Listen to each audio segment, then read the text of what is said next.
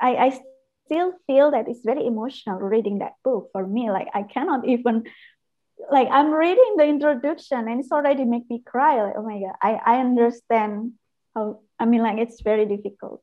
And I read another chapter and oh my god, there's, an, a story about the survivor, which is I always imagine my family when I read that.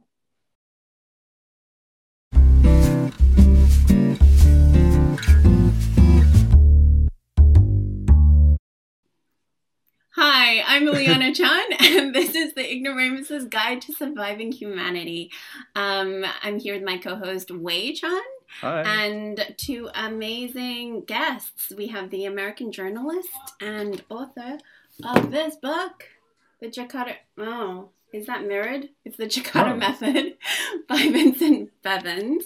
So this is Vincent Bevins, and he's talking to us from Berlin in a Syrian cafe. So that's Yes. the ambient noise that you may sometimes hear.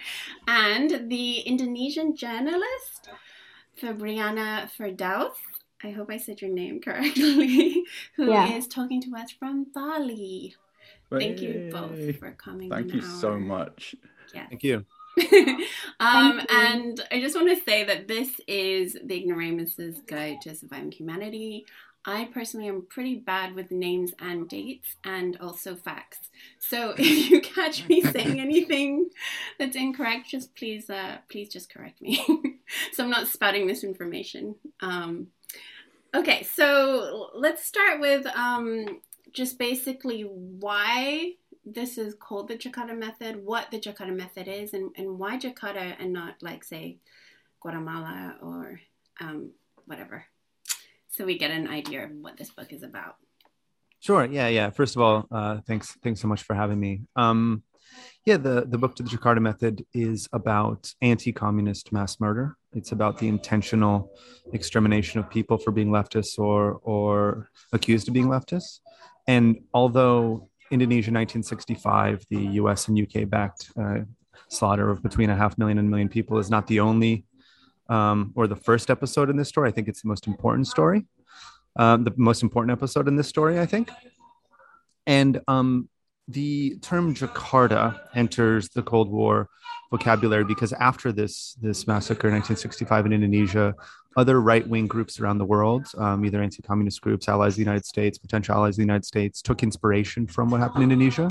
And in Chile and in Brazil in the early 70s, they started using the word Jakarta to denote this plan, this method, this thing that they that they um, intended to do to their own leftists, and, and this this did happen in Chile and then throughout elsewhere throughout South America and Central America afterwards. So, Indonesia 1965 is not only I think one of the most important victories of the Cold War uh, for the the side that ultimately won. It inspired this sort of metaphor metonym that that that uh, that took flight um, in the 70s and 80s. It also seems to be the biggest event I've never heard of in my life, to be honest. Um, Yeah, so how it- big if- is this yeah. event? Like, let's just say, um, Well, yeah, but as I said, between between half a million and a million innocent uh, people were slaughtered, and Indonesia, now the world's fourth largest coun- uh, country by population, one of the real leaders and founders of the third world movement, flipped entirely from being a left-leaning anti-colonial power to one of the most fervent uh, anti-communist uh, countries and one of the most the closest allies of Washington in the Cold War. So, it's a really really big uh, big event, I think. Um, and so, you know, when I was talking to Febriana um, earlier, we, I think we both had this question kind of, and, and correct me if I'm wrong, Febriana, you can correct this, but we were, I was a bit like, how did an American come to write about this topic? Like, why, yeah, why? Um, so really, could you tell us a little bit about that? How did you even come to this idea? Yeah, well, well, Febriana herself. I mean, I'm I'm really honored that she's here too because she she was a huge help to me at the very beginning of of of this research when I didn't know anything. I still would not claim that I know very much about the actual Indonesian story. So I wasn't an expert on 1965 Indonesia when I started, and I'm still not now. Um, and she provided huge amounts of help of connecting me to the sort of the real activists and victims and scholars that have been working on this for decades. what I saw my role here was is that I, I got to Indonesia in 2017, and my my technically my job was to cover the region for U.S. newspapers for the Washington Post primarily. Um, but I found that le- lurking below the surface in whatever I was doing, whatever story I was trying to work on, was this bigger story about 1965 in Indonesia. Um, and when I looked closer at it, I realized that it was not only something that Americans didn't really know about. Number one, so that's that's again as you know, basic journalistic practice. That's number one. This is something that's important. Number two, I realized it was something that my own government was deeply complicit in, that had committed really um, horrible atrocities. And number three, and this was the weird sort of random thing, is that it connected to other parts of the world where I lived before, where I know the languages, where I was able to sort of make a connection that perhaps um, uh, uh, uh, uh not everyone would be able to make. So I saw my role here as kind of just taking the narrative that had already been established by experts in, in Indonesia, like, you know, uh, on Indonesia, like John Roosa, Baskara Wardaya, uh, Bradley Simpson, taking the, the, the work, uh, building on the work that, you know, activists and survivors have done for decades, and then just sort of globalizing the story, taking really the basics, not mm-hmm. trying to, not trying to retell it, not trying to do a better job in any way, but to insert it into this larger story of the Cold War to make primarily people in my country understand how important this was and the degree to which my government, the, the government that technically we have democratic control over, uh, was complicit in crimes against humanity. Wow. Um, and then that's kind of how you ended up meeting Febriana. Um, so you did, to an extent, um, work together on on the fact finding mission for the book, or how did how did that work?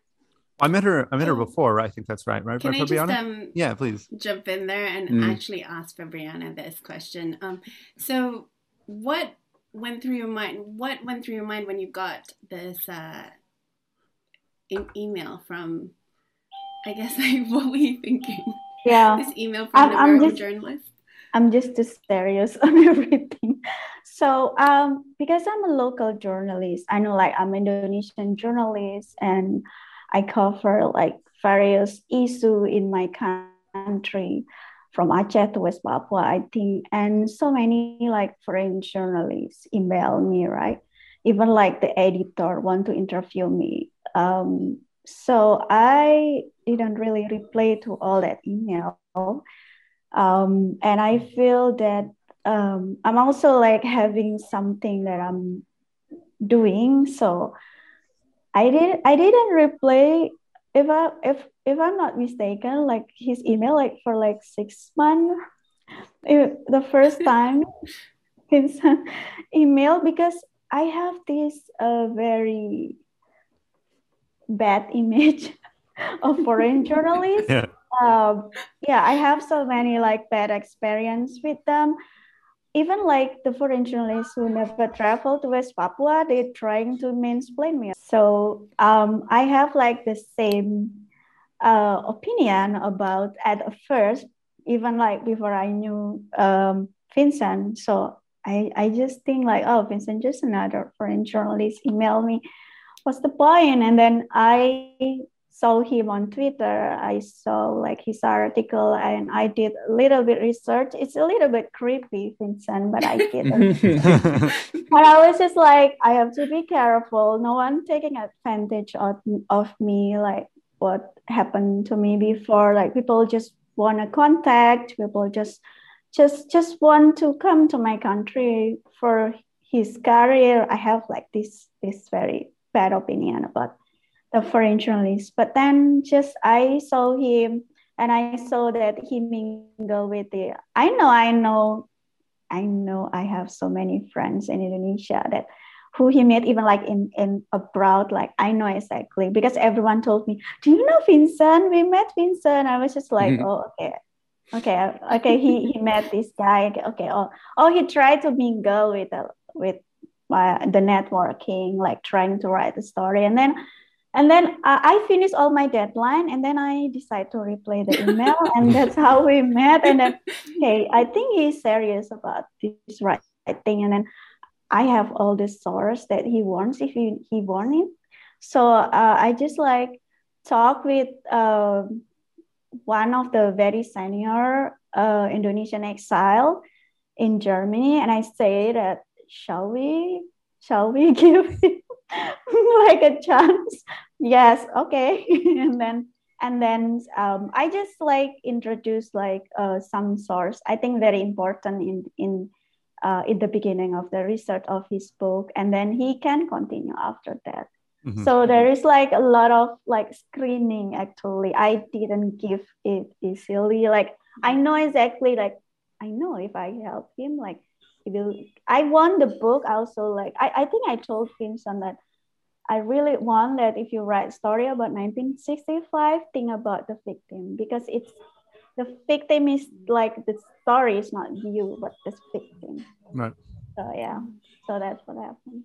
How did you um, find out about uh, Febriana, Vincent? Oh no, I mean everybody knew. I mean everybody knows uh, who Febriana is. Um, so when I when I got their shoes. I mean, I guess uh, through social media and just the community of, of journalists working in in Jakarta, she's a major figure, and she had a you know she had a an organization called you know Remember 65. So she was absolutely somebody that um that was a clear sort of um you know, she was a, a, a road to any kind of work you want to do on this. And I'll, i should add quickly, I mean, like Febriana has a very coherent critique of international journalism in in Southeast Asia and the global South, and I think it's basically 100% right. I think sometimes we have the the, the tiniest of disagreements, but I mean, it is absolutely right to be suspicious of a of a white American man that shows up in Jakarta. Like, so if I had written this book just based on sort of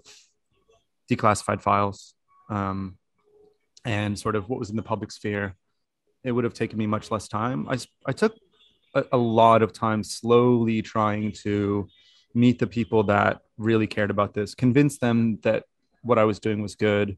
And then they introduced me to the next level of people who introduced me to the next level of people, which allowed me to actually base the the story around the the survivors. And um it, it, was important to me that that the people who really cared told me that it's you know that it's worthwhile. If if if, if everyone had said stop don't do this you know that would have been an entirely different issue so there was a very you know so was one of the very first people that said okay we'll see how, what you're going to do. I'll introduce you to this person this person this person. And i kept going slowly and slowly and slowly. Eventually I think a full year after this conversation, she just described moving to Solo for a while and just like living near a lot of the survivors and explaining to them all of the um, all of them what I was doing and just to so slowly get to know who actually really wanted to be a part of this. And, you know, because people like Baskara Wardaya or Winarso, who runs the, the survivors organization in Solo, because they kept saying, yes, yes, yes, keep going, keep going. I felt a lot more confident um, doing it. But yeah, but she was, she was a huge, huge like bridge to cross. I mean, not not like it was, you know, thought about in that terms, but in in, in retrospect, she made a lot of the initial research possible and, and introduced me to a lot of people, which, as she rightly points out, foreign correspondents should not be awarded automatically like just because somebody shows up and says oh i'm doing this like there's mm. very, very especially i mean i mean we could talk about like the politics of foreign correspondence for the whole time if we, we needed. But coming from South America to Southeast Asia was very, I was very disillusioned with the process. I mean, in South America, the, the, the role of a correspondent is a little bit different. And in Southeast Asia, I saw a lot of things that are really not uh, encouraging. I mean, there's a lot of times that uh, I thought, like, what is even the point of having Western mm-hmm. Western press out here? There's the relationship is. I mean, I, I say this often sometimes that the Jakarta method is not only about the formation of a neo-colonial global order, it is also published into one, right? So, I, so I'm also a part of this story, right? Like the fact that a book that comes out in New York um, will make a bigger splash than one that comes out in, you know, uh, uh, uh, uh let's say, you know, Cambodia, is a, is is related to the things in the book. And mm-hmm. um, mm-hmm. yeah, the the situation for for for for for Western journalism in Southeast Asia, I think really justifies the skepticism that Febriana just described. I'm really just, interested. Oh, yeah, because there's on one hand there's this idea of like, well, you've got Western journalists, they're just going to push the imperialist agenda. They could be working for the CIA. Yeah. like we don't know. You know, there's that part of it. And then there's the other element of it, which is I think Febriana, if you could talk about this too, your own experience about speaking publicly about 1965 and the consequences to your life and career. If you could expand on that and why people would be very hesitant to talk about these uh, this uh, event. Yeah, it goes everything. Um, when you write about 1965, uh, I lost my job. So I lost my job, and it's very traumatic. Even until today, I try to cope with that trauma. Um, so we are dealing with the very powerful Indonesian military, right? And then um, they have like um, I mean, like people everywhere, like in, including like no one of the president like can ignore that power, even like Jokowi. So for a journalist, I I saw like I realized that not so many journalists wrote about that, but that there there was an event, the um, International People Tribunal in The Hague in nine, um, 2015 that it changed everything at first like i felt conflicted because my family was part of the story then uh, i was thinking that i think like every indonesian is part of the story i shouldn't feel like conflicted with that because can you imagine like 1 million people uh, killed and then uh, right? we don't yeah yeah we don't amount. even know that yeah yeah maybe like the the the number is bigger so every single Indonesian is actually have a story about their family getting kidnapped or killed.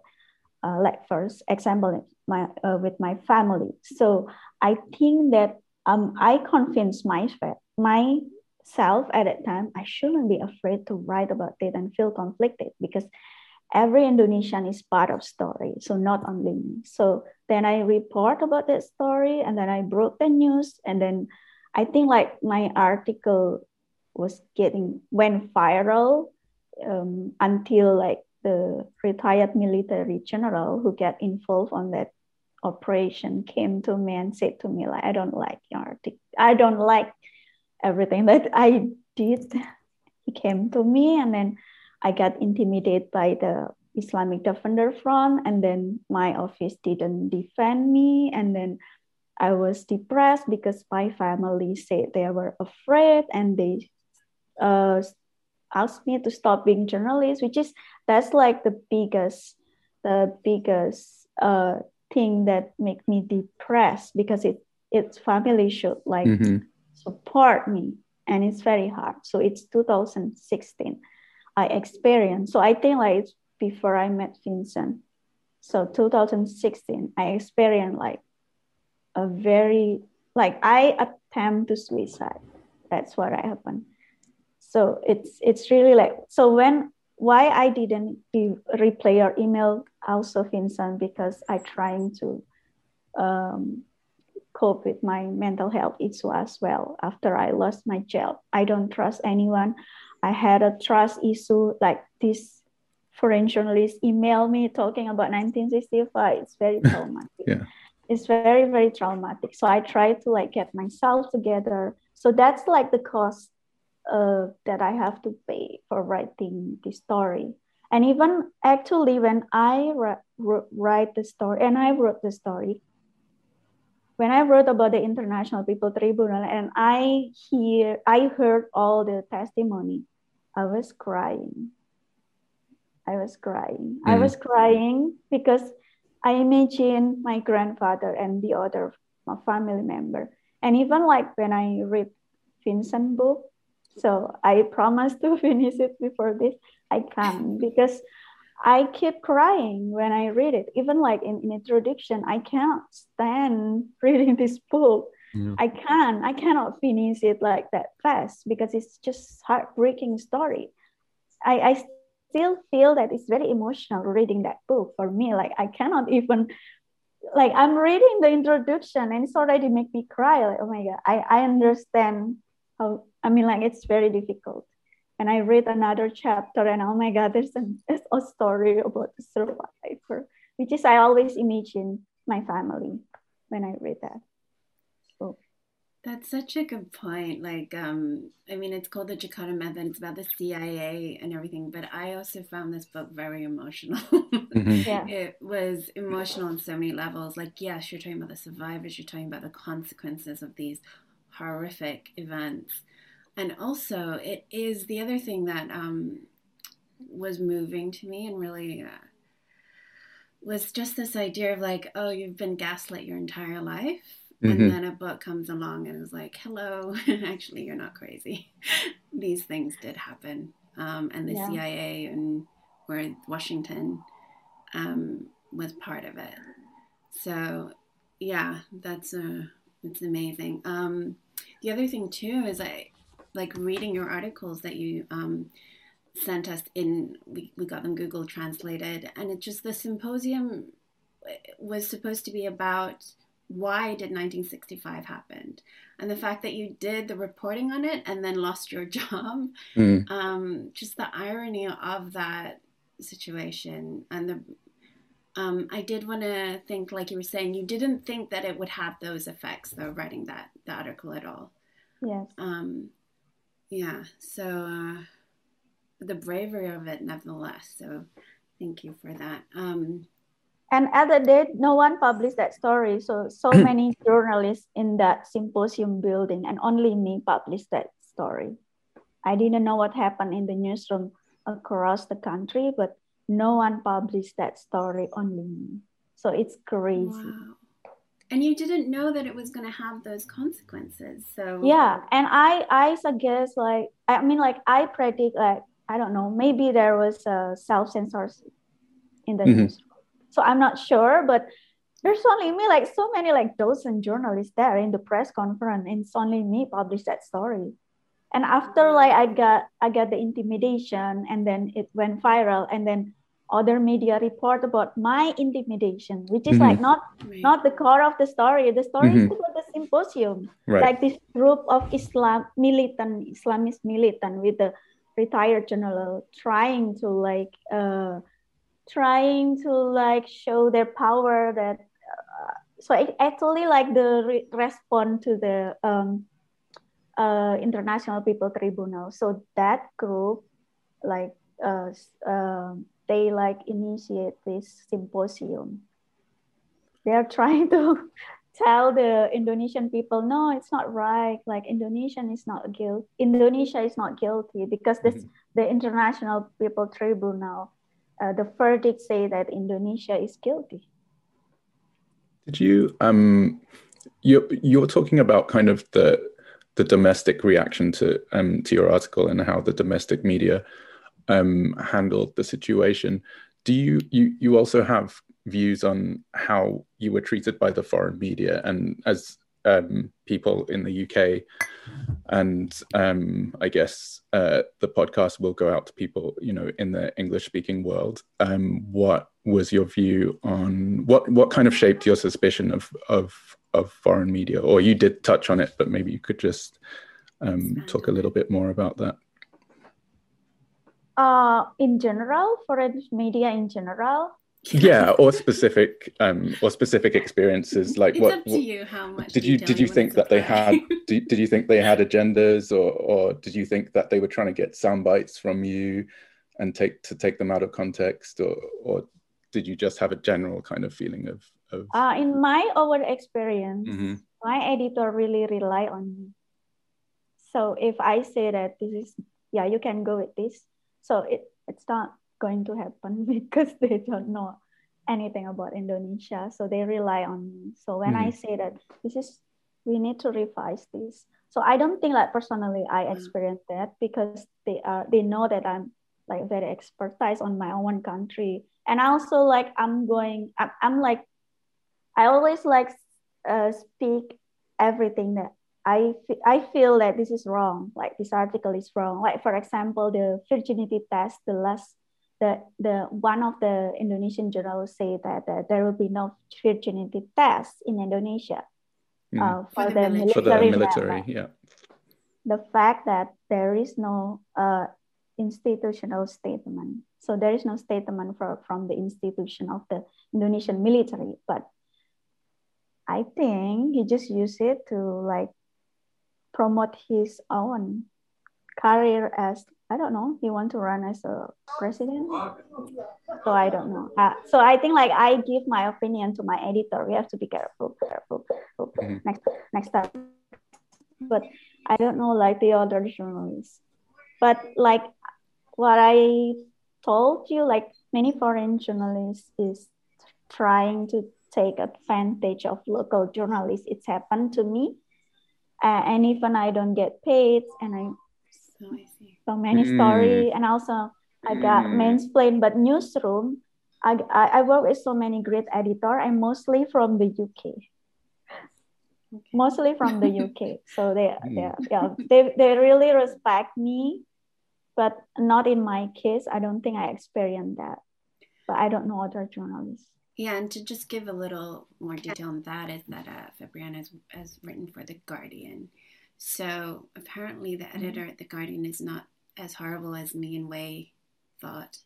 we At least I sometimes think have like- beef with the Indonesia. Guardian. Yeah.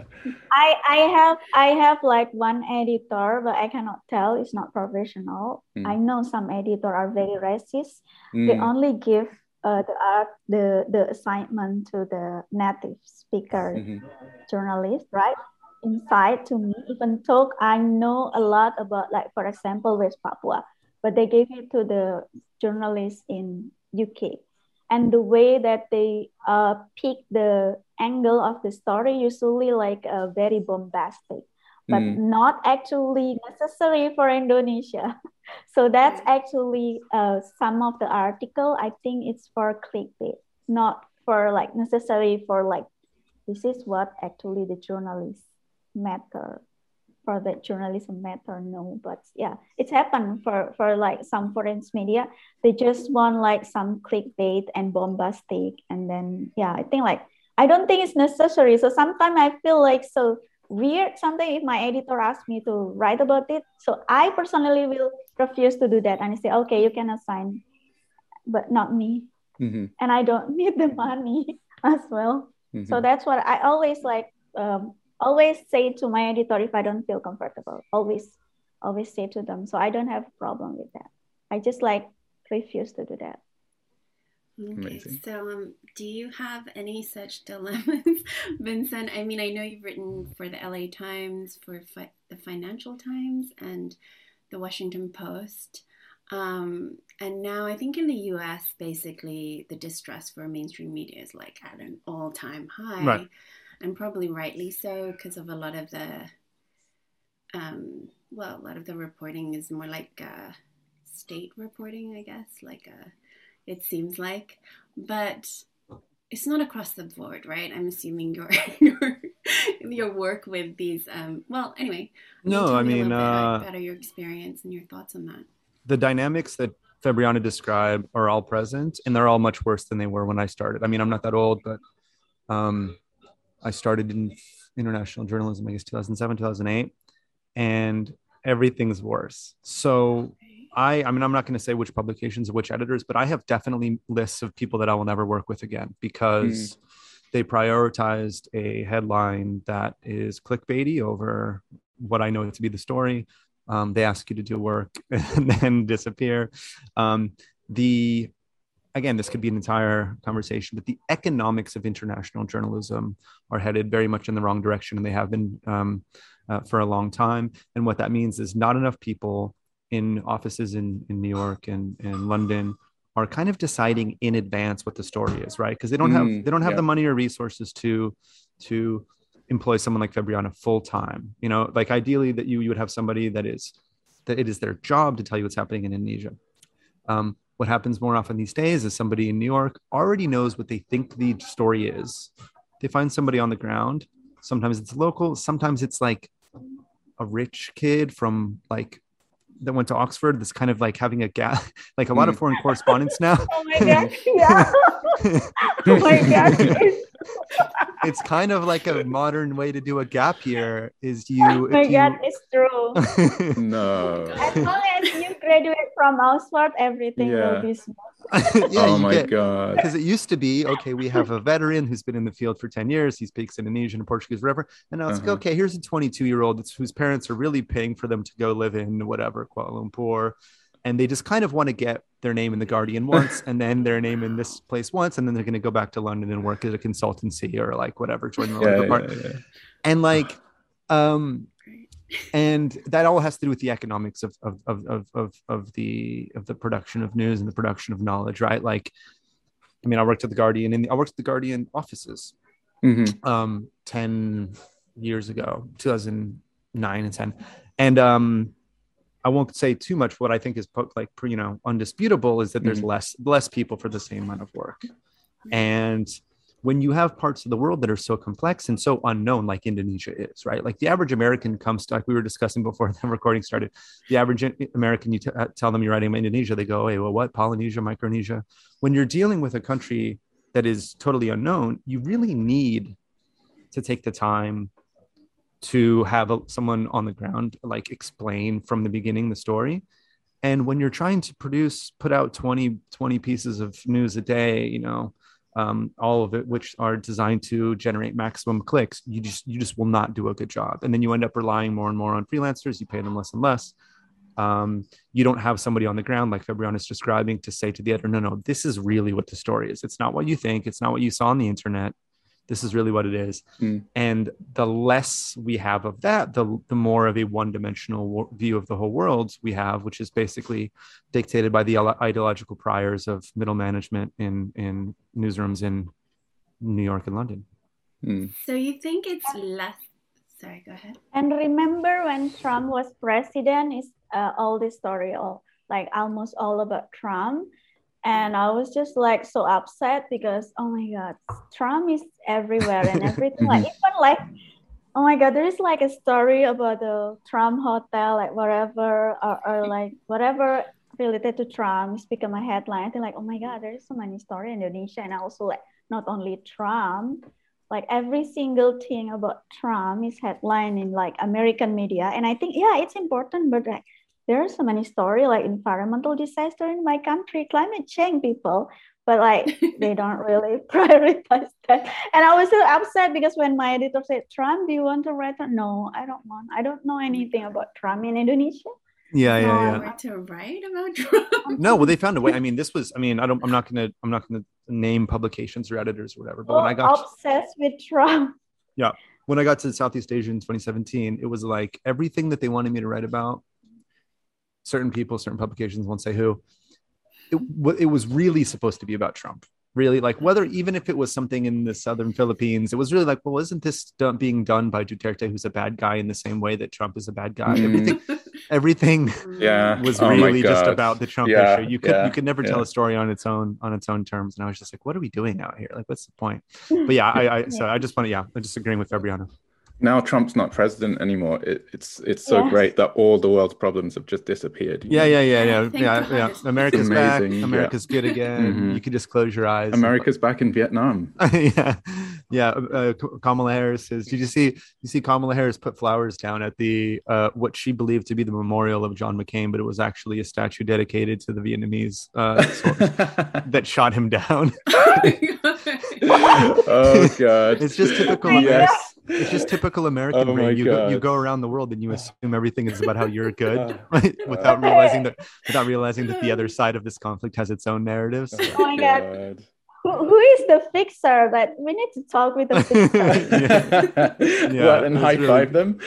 yeah, yeah, exactly. yeah, someone is out to get Kamala. Yeah, they set her up. Oh, I think- Yeah, I think that actually, I think, I think that actually is true within Washington, but uh, it's a separate issue. I think Kamala doesn't have a lot of friends, but yeah, um, yeah, everything, everything ends up being about yourself. I mean, this is a this is human nature, anyways, right? Humans, humans are always gonna, whatever they see, they're gonna be thinking about themselves first. That's just a, that's just a flaw of of of of our species, and so when you have everything dictated from newsrooms in in the North Atlantic, uh, then everything just ends up being about the North Atlantic, even if it's theoretically happening on the ground in Myanmar.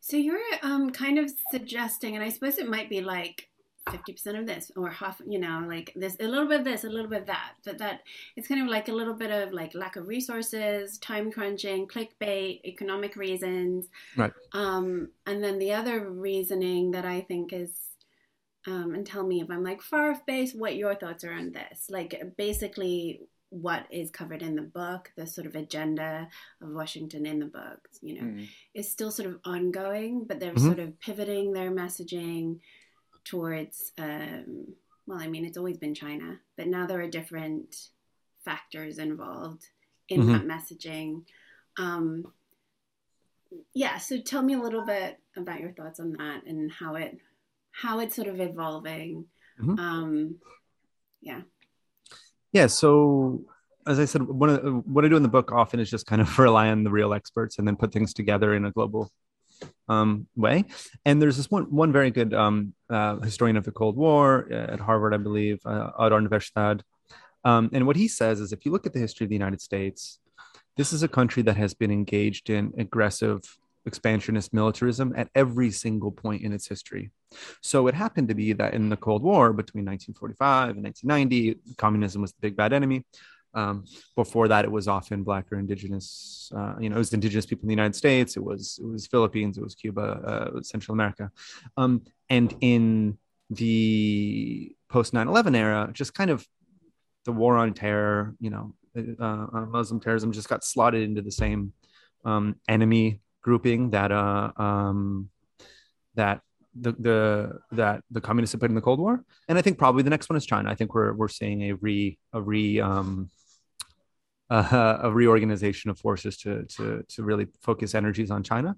And again, like it's the same people, it's the same mm-hmm. or it's the same institutions, right? Like one thing I always try to um, underline about the Cold War is that like if you look at the the um, people, uh, the the states and institutions which carried out really, very real human rights abuses in, in the communist world, at the very least, they don't exist anymore, right? Mm. In the case of the United States, it's the exact same institutions, the CIA, the State Department, the same media. It's like there's a direct line from the things that I'm speaking about the book to the, the people that will be um, prosecuting a Cold War against China. Now, to the answer, what I think is the other sort of part of the question is like, how do these things evolve?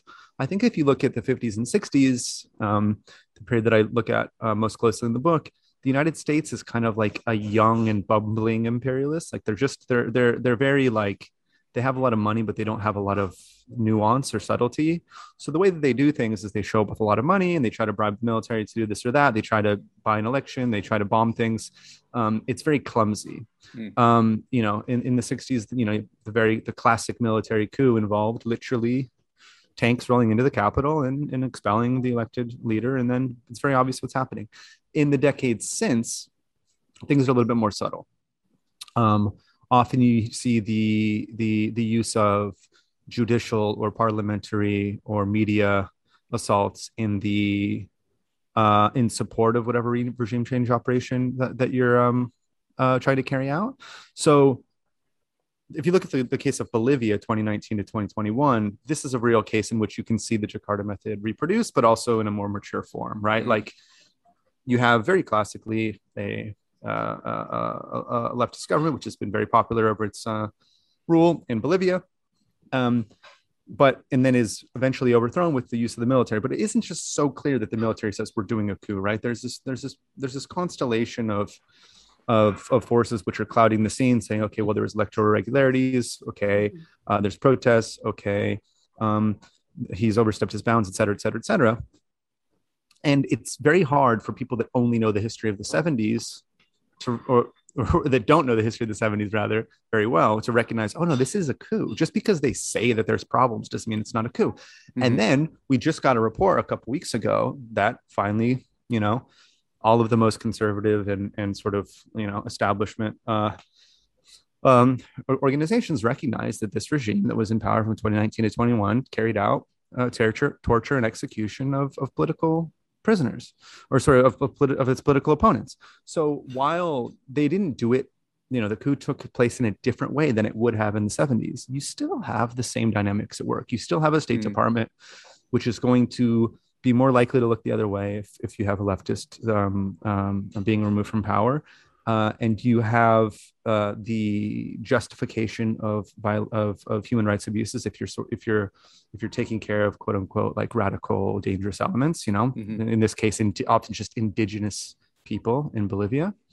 Um, but it's kind of in its more mature form. The united states as a hegemon is more is more confident now and it's developed a, um, a very wide array of tools in the period it, since it kind of took over the world at the end of world war ii scary. So scary. Um yeah. Um febriana i was watching your um documentary with my parents and we loved it. Um our mother's land. Yes yeah. Our mother. And a lot of the women um who were um who you were interviewing in, in this documentary they were talking about capital and and and how they see the fight as them versus capital. I was wondering if you could um, give us your take on that, and and um, and then a little because I'm this is the the stuff about the media and the media bias, and also um, how this plays out on a global scale, and how the U.S. protects its interests um, and it, it, capital, basically, um, also plays out on a domestic um, stage in your documentary.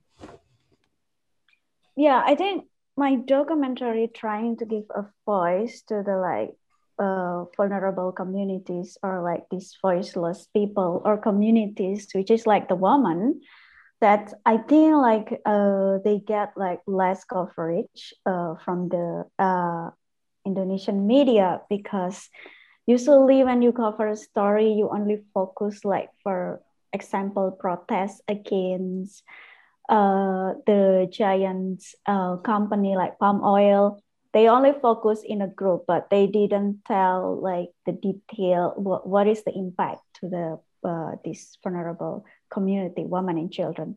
So i try to like give a voice to this woman in, in my uh, documentary and even like uh, put them as the heroines which is like this in the spotlight that even the women like uh, they they they are in the front line until to this day so um so um i don't know uh your question is about related with the us something Oh, I can't remember, but yeah, well, it just made me think, think of it. Yeah, yeah, because basically, what struck me from your documentary was essentially this happens in Malaysia as well. I mean, it happens all over the world. Is um, corporations come in to oh, yeah. Um, mm-hmm. areas. Yeah. yeah.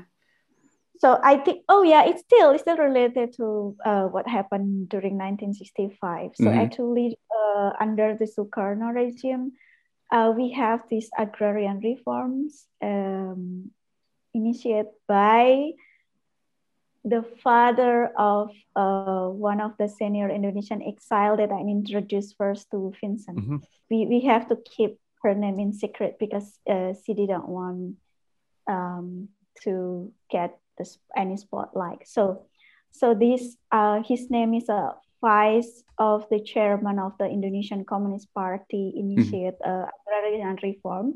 So it's like the first uh, concept to balance, not to balance actually. Yeah, you know, yeah, the concept of communism that uh, we don't want to be con- we don't want our nature to be controlled by mm-hmm. the uh, corporation.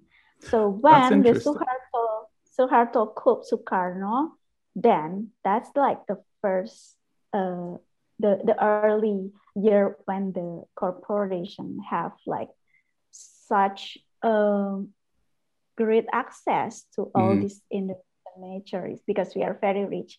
So for like 32 years, uh, under the Suharto regimes, this corporation like built this empire in Indonesia, mm-hmm. which is exploit all the nature. So this my documentary also still related to that.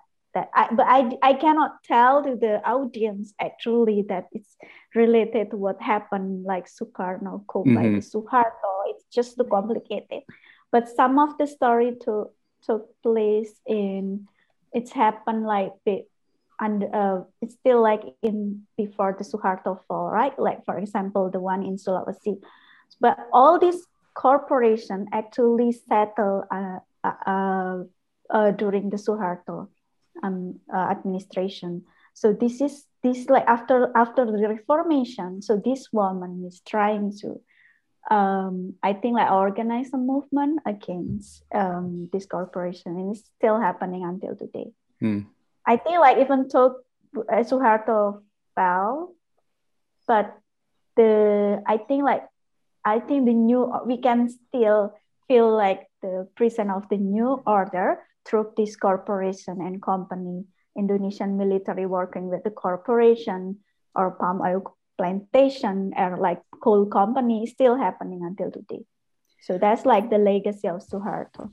I mean, and really to go back to the book, it just seems like if a country doesn't fall in line, does not actually fall in line with capitalist corporate interests, if they do decide to go towards more socialist, progressive, no, these terms sometimes don't mean anything anymore, but sort of like more egalitarian type of um, systems, the US is going to come in and dismantle your democracy. I mean, that is that a fair assessment of what's going to happen?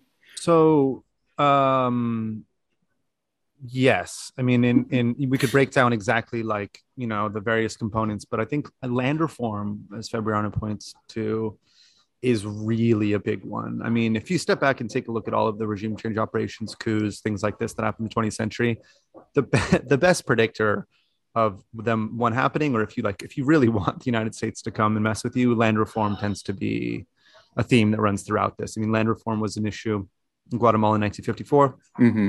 Indonesia 1965, Brazil 1964. Um, and so um, you you say that you know if you don't get in line, it, th- there's a very interesting distinction between the countries that really do have to get in line and, and the rare exceptions where you're kind of allowed to break those rules.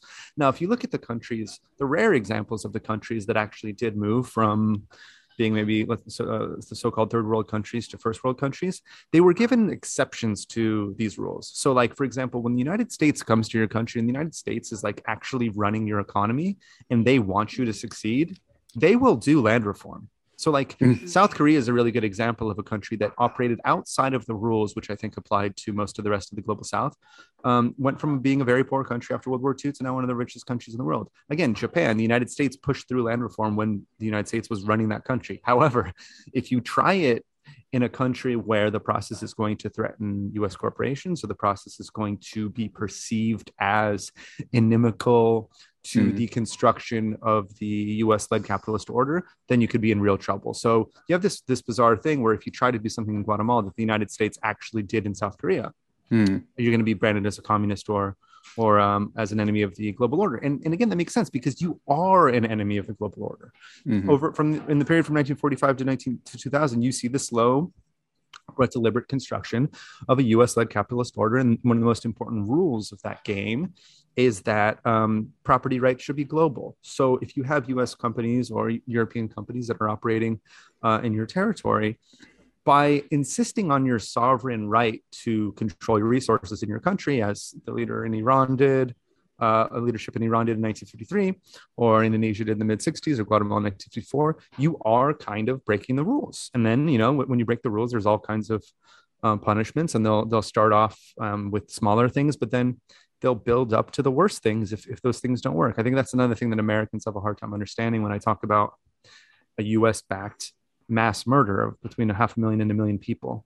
Um, you do, there is kind of a, uh, how do we put this? Like a, a process of, of, of, of, of, of starting with, with the more, let's say, moderate punishments or the more um, low level sort of um, uh, uh, uh, the things that are supposed to stop you, right? So in, in Indonesia, 1955, they they they start uh, bribing right wing Muslim parties. That doesn't work. They try to foment and participate in the civil war. That doesn't work. It's only when they when when things get really really um, um, uh, uh, hot that they turn to these more extreme measures. But yeah, I mean, I think that you did see the construction of a let's call it a rules based liberal order from 1945 to 2000 mm-hmm. except that some of those rules are you cannot infringe on property rights uh, mm-hmm. of, of, of, of, of, investors in the global north mm-hmm.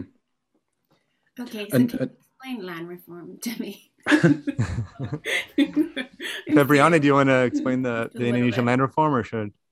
Um, yes. It's very complicated. I oh, think no. when I there was a rule that you cannot own a land more than five hectare. It's like five thousand meter. Yeah, yeah five, five, we have we have hectares. Yeah. yeah. Yeah. So most of the uh, owner of the land that uh, access to five hectare is like a Muslim cleric in Indonesia. Mm-hmm. I think that's like when it started the anti-communist sentiment. So Islam yeah. is anti-communist. So I have an argument with Islamic Defender Front on Twitter before I delete it. I say that because they accuse me as anti-Islam. I say, mm. hey, Haji Misbach is a Muslim and he is the member of Communist Party. Don't mm-hmm. you say that yeah. in, in the Communist Party is like anti-Islam. So don't try to get the audience lost with that. So Indonesian Communist Party is not anti-Islam. And maybe just to take a step back globally, like where in the other places, in the broadest terms, like uh, land reform is about moving from feudal to capitalist property mm-hmm. relations, right? So in Marxist terms, um, yeah, that would you know, be feudalism, capitalism, but even like you know liberal, and everybody kind of agreed on this, and and, and basically uh, in a lot of the global South. Uh, um, and even Europe, if you look back, it used to be that land was held by one person or one family that would have a huge um, uh, uh, um, piece of land that they would often um, quite inefficiently um, farm on, and then they would extract rents from peasants, right? So like this was the classic thing with with Mao and the landlords in China. The landlords would just have a huge amount of land. Everyone was would be forced to work for them, hand um, surplus off to to the the feudal landlord. Mm-hmm. In in Brazil, th- these were often literally feudal. You know, people you know uh, people that were given their their land by the, the the empire, the Portuguese crown, right? So in in in Britain you had to do this too. You had to get you know land out of the hands of giant unproductive feudal lords and then give it to break it up into smaller pieces so that it'll mm-hmm. be it'll be operated on uh, along capitalist lines. The idea being when you have people actually owning their own land, working on it for their own profits, it's going to be not only fair to them, but much more uh, efficient for the production of capitalism. So a lot of these leaders that were trying to carry out land reform, they were explicitly trying to develop capitalist property relations. This was this was not like the first step necessarily on the way to communism. Um, although, of course, in in both China and Vietnam, you had very bloody land reform policies. But yeah, I mean, Brazil. This you know, a lot of my work in Brazil is about the fact that this didn't happen. A huge like the hmm. exploitation of the Amazon to this day has a lot to do with these still existing feudal property relations that the 19 that the the land reform of the 1960s did not resolve because it was stopped in its tracks by stopped in its tracks by U.S. backed coup. So in both Indonesia and Brazil, environmental uh, issues are related to this sort of unresolved question uh, uh, of land reform. Thanks for watching part one of our interview with Vincent Bevins and Febriana Firdaus. Uh, we will be back next week for part two. Um, in the meantime, catch uh, Febriana's documentary Our Mother's Land. We have links in the description and in our bio, and also links to her all her other articles and the article on the symposium that we reference in the interview. Also, buy this book. It's available literally everywhere, but we've put the publisher's site in the description and in our bio. So See you next week.